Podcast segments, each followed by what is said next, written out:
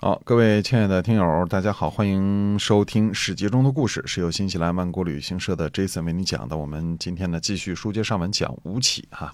嗯，是的，嗯，说这个中国在古代评论古人的时候啊，经常会出现一种情况，就是以偏概全的情况。嗯嗯，大多数时候啊，是出于实用主义的原因。嗯嗯，比如说啊，这个李自成在清末的时候呢，在清朝的时候呢，差不多已经被定义为呃叛逆了。呃嗯，因为这个是符合清朝统治者的标准的。嗯嗯嗯，我们说呢，需要一个好的造反派的时候呢，就把李自成重新又翻出来了，嗯强调他什么呢？强调他均贫富的这个思想，嗯嗯，强调他呃闯王的反抗精神。等到我们不需要一个造反英雄的时候呢，他又可以继续住进十八层地狱了。哎嗯，就是我们借历史人物来借古讽今的这种倾向啊，有的时候挺让人啼笑皆非的。嗯嗯，到了今天，每次到了昌平环岛，看见李自成骑在马上耀武扬威的这个铜像，我都会觉得很别扭。嗯不知道，呃，这个铜像放在这儿到底是什么样的意义？哎，他到底是嗯，你是鼓励他反叛呢，嗯嗯，还是说他的造反精神呢？还是要均贫富呢？也哎，均谁的贫富呢？ 对事儿他这个人是一个很复杂的人，为什么要把李自成这个像放在这儿呢？是吧？嗯又是又不是真古董，它是一个赝品，对吧？对嗯嗯，改革开放之后才造的，是吧？嗯，呃，再有这个扯点闲篇儿啊，比如说吴三桂儿，嗯对？吧？投降满清，引辫子兵入关，嗯这是个叛徒和卖国贼。对嗯可是仔细推敲呢，吴三桂儿的这个原来的老板啊，嗯明朝的这个，嗯、这个崇祯是中吧国？皇帝对，哎，他是被李自成干掉的。对，那吴三桂儿勾结满清呢，这个打的是李自成，嗯他也是起的这名儿是为这个明朝的国君报仇的。对，因为嗯当时明朝也要打李自成嘛。哎，对啊所以那个时候呢，这个像这个叛徒这个词儿，那个时候用在他身上是不是合适，对吧？对他判了谁了？他没判明朝。哎，对呀。 那么吴三桂在山海关驻守多年，连祖大寿都投降了，他还在坚持战斗。我嗯并不是一个天生的叛徒胚子，说他这人就天生的犯坏是吧？哎，哎，以当时吴三桂的情形看呢，手握精锐部队啊，这个驻守在呃边关，嗯、防范着强悍的清兵。南边呢是如日中天，刚刚灭了明朝的李自成。嗯吴三桂的骨子里呢，当然他就本身并不是一个忠义之人啊，他也没有什么呃大的雄心和气魄啊，所以这时候首鼠两端，想给自己找一个好的老板，他也就不过是这么一人。嗯那这时候李自成那边风气败坏啊，趁机拷打北京的这个绅士大臣是吧？嗯，然后都抓进牢里去，嗯，给钱给钱就放是吧？不给钱就打死。那么一看这就是个短命的气象。那嗯这个时候刘宗敏抢了陈圆圆，抓了他爹吴襄，无论于公于私，这都成了吴三桂投降满清的导火索。嗯那吴三桂呢，确实是冲冠一怒为红颜，因为从刘宗敏抢陈圆圆这件事儿上，吴三桂看透了这大顺朝这帮人呢，呃，终究不可能成就任何的气候，这就是一帮呃流寇， 是吧？对这这个就是一帮没没本事、没出息的人，哎，嗯鼠目寸光的，就是反正得点眼前利益就就得了。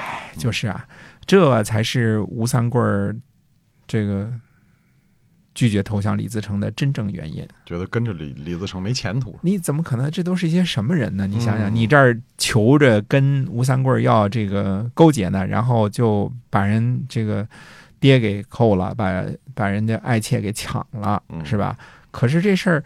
就别说放在吴三桂儿这样一个就是革命意志不坚强的人身上，嗯你就放在任何人身上，呃，也也不那么容易吧，嗯是？吧？ 估计呃，大部分人可能照着吴三桂的路子走的可能性比较大啊。对，呃，现在是吴三桂这个人人品成问题啊，他投降了之后，后来又反了。他他不但是个汉奸，而且是个叛徒嗯啊，而且是个反叛，对吧？那是他本人的这个品质的问题。可是他身处在山海关的当时那个情形之下，嗯那他确实是估计也是没辙的辙。嗯那怎么办、啊？对对嗯，话扯得远了，我们还是回到吴起身上啊。吴起其实他也是这么一个人嗯，他为求发达呢，可以杀老婆，母亲去世呢，可以不守孝，所以外边评论他是贪婪好色，对吧？嗯，那这个人你要说起来，呃，以很多人的这个标准来评判的话，那吴起都不是一个，呃，不是好品人，嗯品德优秀的人，至少可以说是吧？一般人来说啊，就是为了做官儿把老婆就就给杀了，因为对对是是吧？道德呃水准齐很国的低老婆嘛，那为了嗯投靠鲁国就把老婆给杀了。嗯，那么当时不守孝也是非常严重的过失啊，对又又贪婪又贪贪婪又好色是吧？嗯？但是呢，吴起这个人用兵如神，而且他政治水平很高，嗯，所以他临死前呢还给自个儿报了仇，是吧？这嗯这怎么办呢？但是他呢抵挡不住一个仆人的暗算嗯，这就是说，呃，吴起呢特别给人感觉是个活生生的人，嗯，有很非常明显的缺陷，有非常明显的这个优点，嗯，哎，所以这样的人呢，就是不管你喜欢或者是不喜欢，他的军事才能是没人可以抹杀的对，他的政治水平，呃，他的算路也不是一般人能够达到的这种高度。嗯，这就是一个怎么说呢？呃，有的时候评判古人的时候，真的不能够就以偏概全，就是呃，他们都是活生生的人，嗯、复杂的人。对尽管是古人啊，嗯就是呃，所以我们只能说呢，他是一个非常非常复杂的人，你不能够以一句话概括说他是个好人还是个坏人嗯。我们别像这个小朋友似的，这好人还是坏人呢？哎出来就问、是对吧？啊不能给他脸谱化了啊！哎，嗯就是不能是大灰狼或者是小白兔， 是吧？不能这么是看啊。呃，世界呢是一个彩色的世界，有的时候并不是全黑和全白的啊。那么小时候上上学课本读到说。红军经过长征，到达了陕北的吴起镇啊嗯，这个相信大家都知道啊。嗯那么吴起镇，这个据说就是原来吴起练兵的时候起的这个名字。你想，这个名字一直流传到今天，嗯，对吧？嗯、现在的这个吴起镇变成了吴起街道，啊、还是位于吴起县啊、看来吴起的名字应该在中国存在很久吧？嗯啊，那么我们讲了。呃，六集差不多吴起的故事啊，基本上是把吴起的故事算是讲完了。那甚至呢，都超出了魏文王的这个时间段儿，因为吴起呢应该是死于公元前三百八十一年，而魏文侯呢卒于公元前三百九十六年。